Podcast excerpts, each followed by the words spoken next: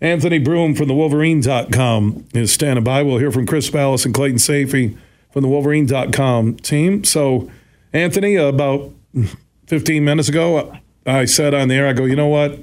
I've really grown tired of this Harbaugh story. I don't think there's any legs to it.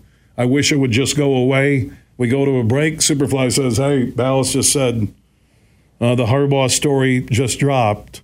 Uh, how surprised are you by this?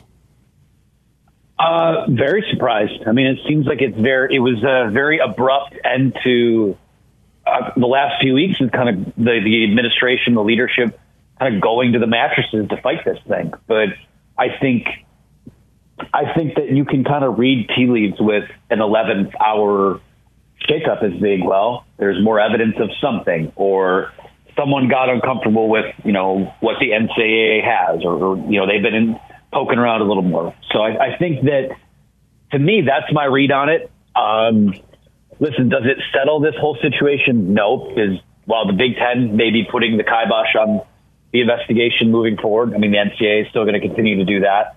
Uh, but also at the same time, I don't think you could have your team get on a plane for a second week in a row not knowing who their head coach was going to be. It's not fair to them. And at this point, and a big reason why that apparently Harbaugh has decided to accept the suspension is that the focus does need to be on the team. Um, you know, they. I, I know that Saturday's not a game that the entire college football world is going to be tuned into, but all of these games are big games for them moving forward. And there are a lot of guys on this team that came back citing unfinished business and and, and trying to achieve those those big goals of you know beating Ohio State again, winning a Big Ten title, going to the college football playoff um, the focus needs to be on doing right by those guys as well, because I do think that last week, um, regardless of how you feel about Jim Harbaugh or how the Big Ten was, you know, chose to go about it, that was not fair to the players last week.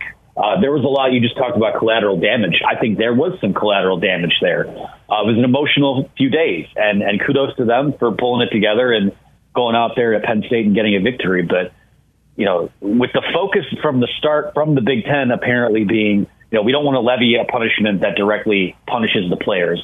Last week's circus, the Friday, Saturday soiree that was going on, that was not fair to the players. So, from that aspect, I think that those guys did deserve some sort of word. At least it's Thursday now, right? You go into tomorrow, you'll load up, you'll get on the plane, and you'll go from there. So, as far as what it means for Harbaugh moving forward, it's tough to say. I mean, um, again, a pretty abrupt change in, in, tone and tenor coming out of Ann Arbor, but uh, at the end of the day, I do think that choosing to put the focus back on the team is the right move.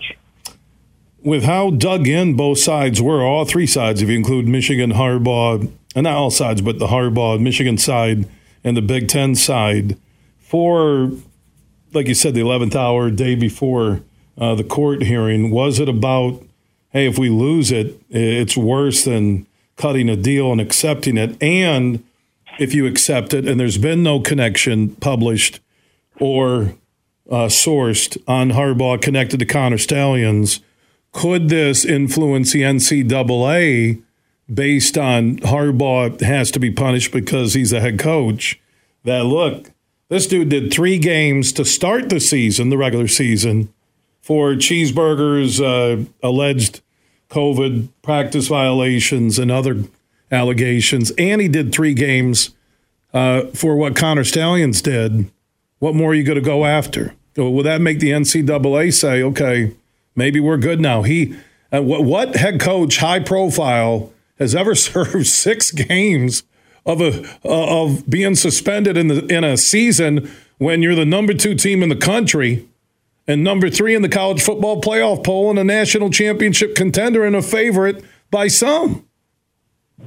And it's funny too. Again, I'm not uh, I'm not advocating for no punishment by any means, but it, it's crazy to me that it's not like they were throwing bags of cash to recruits or that they were you know they they bought game you know bought players to help them win games. Like everything they did was pretty firmly in a you know, level two, level three type violation. It was in a gray area in the best of circumstances. So the fact that that's kind of uh, that's kind of what has I won't say brought Jim Harbaugh down, but put him in the situation he's in. it's just interesting, uh, given what else is out there in terms of what programs have been accused of and, and those type of offenses. But I do, you know, I do think that because Michigan still hasn't been served an official notice of allegations for, you know, the burger stuff and those recruiting violations. I think that all of this ultimately does fall into the same pot. I think that you know, you know, the NCAA has this file, has this dossier now on stuff that's been going on at Michigan, and obviously Michigan self-imposed those three games to start the year. Uh, there's the three games now from the Big Ten. Now we had heard back when the burger stuff was going on that that didn't really satisfy the NCAA. They maybe wanted to tack on another one, two, maybe as many as three games to that. So I do wonder, like, if Jim Harbaugh is at Michigan next year, if there is still some sort of suspension on the table. But you know, for me, I think that the fact that now you've had a guy essentially sit out half of the regular season for two separate, right? Um, you know, allegations is uh, again, it's it's very uniquely. I've never seen anything like this before, and that has been the theme of a lot of things that I've seen from Jim Harbaugh since he's been here for nine years. So it's uh, crazy times indeed.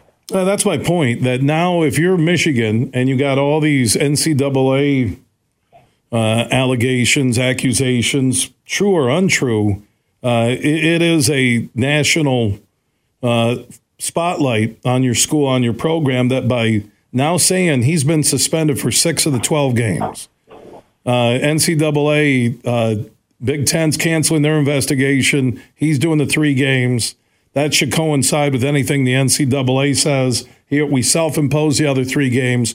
Maybe, maybe the abrupt ending uh, to this is that Michigan in backdoor conversations and the Big Ten, because they have power as being one of the Power Five uh, with the NCAA, will just say, look, man, we're going to put all this to bed.